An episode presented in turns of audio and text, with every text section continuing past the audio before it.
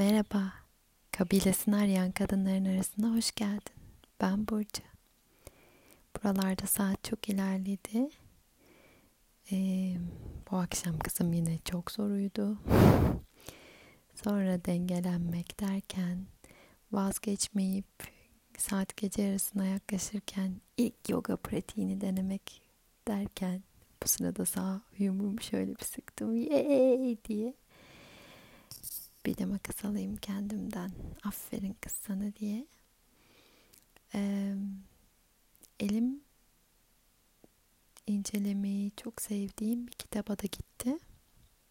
Bu kitap bildiğim kadarıyla şu anda basılmıyor. Elden ele dağıtılıyor.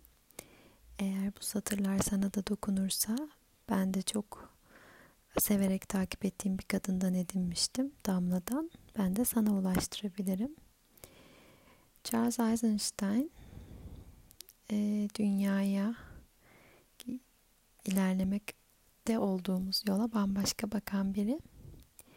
Varlıklar arasılıktan bahsediyor ki bu kavramı ilk Thich Nhat Hanh'dan duymuştum. Onun tanımı. İsimleri bir yana bırakırsak şundan bahsediyor. İzninle paylaşacağım seninle satırları. Önce George Louis Borges'a ait bir söz. Aslında ben var mıyım emin değilim. Ben okuduğum tüm yazarlar, tanıştığım tüm insanlar, sevdiğim tüm kadınlar, gittiğim tüm şehirler.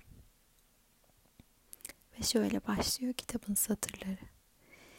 İster siyasi, ister toplumsal ya da manevi olsun, farklı aktivizm sahalarındaki insanlar aslında aynı tarafta olduklarının farkına varmaya başladılar.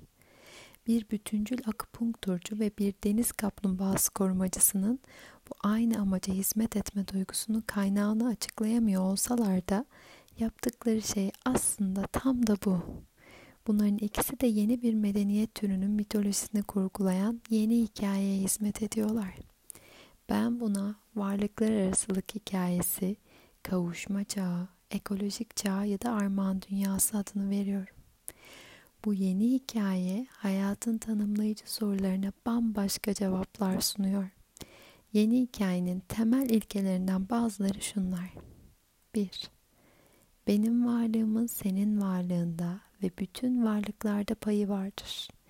Bu birbirine karşılıklı bağımlı olmanın ötesinde varoluşumuzun kendisinin ilişkisel olduğunu ifade eder.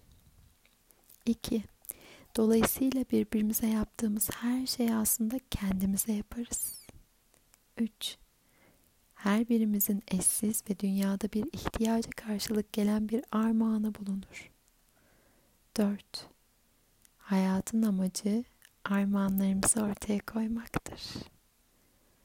beş Her eylem önemlidir ve evrene etkisi vardır.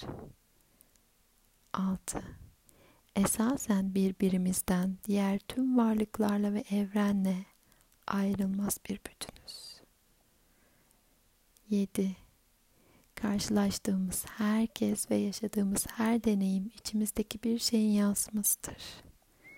sekiz İnsanlık yeryüzündeki yaşam kabilesine tüm benliğiyle katılmalı. İnsanlığa özgü armağanlarını bütünün refahı ve gelişimi için sunmalıdır. Ve son madde. Amaç, bilinç ve zeka maddenin ve evrenin fıtratında vardır. Ee, bu satırlar tam da varoluşumun fısıldadıklarını anlatıyor bana. Yapmadan duramadığım şey demiştim daha önce bir kayıtta sanırım ya da bir kayıtta söylemiş miydim? Şimdi tam emin olamadım ama gerçekten bu yaptığım şeyi kendi içimde böyle hikayelendiriyorum. Bu yani belki de bir bakıma boşluğa seslenmek ama sesimi duyurmak, paylaşmak, bir bütünün parçası olduğumuzu hatırlamak, hatırlatmak yapmadan duramadığım şey.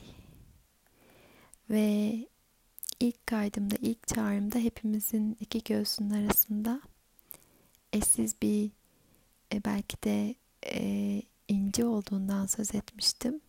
bize armağan edilen ve bizden hayata armağan edilecek bir şey. Bunu bu gece bu satırlarda görmek ayrıca iyi geldi. Belki bir onaylanma değil ama niyetinde, özünden gelen çağrıda, bunu hayata geçirme çabanda yalnız olmadığını bilmek çok iyi geldi bana. Senin ilhamın ne? Senden çıkmak isteyen ne? Bazı geceler seni uykusuz bırakan, içinden sürekli aslında yükselmeye çalışan ses ne? Belki elinden dökülen bir şey.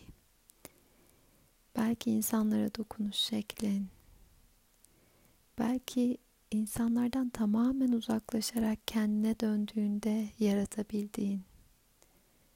O her neyse potansiyel olarak sende bulunan ve bu değil, bu normal değil ya da benim şu anda yapmam gereken başka şeyler var deyip sesini susturmasan senden yükselecek ne?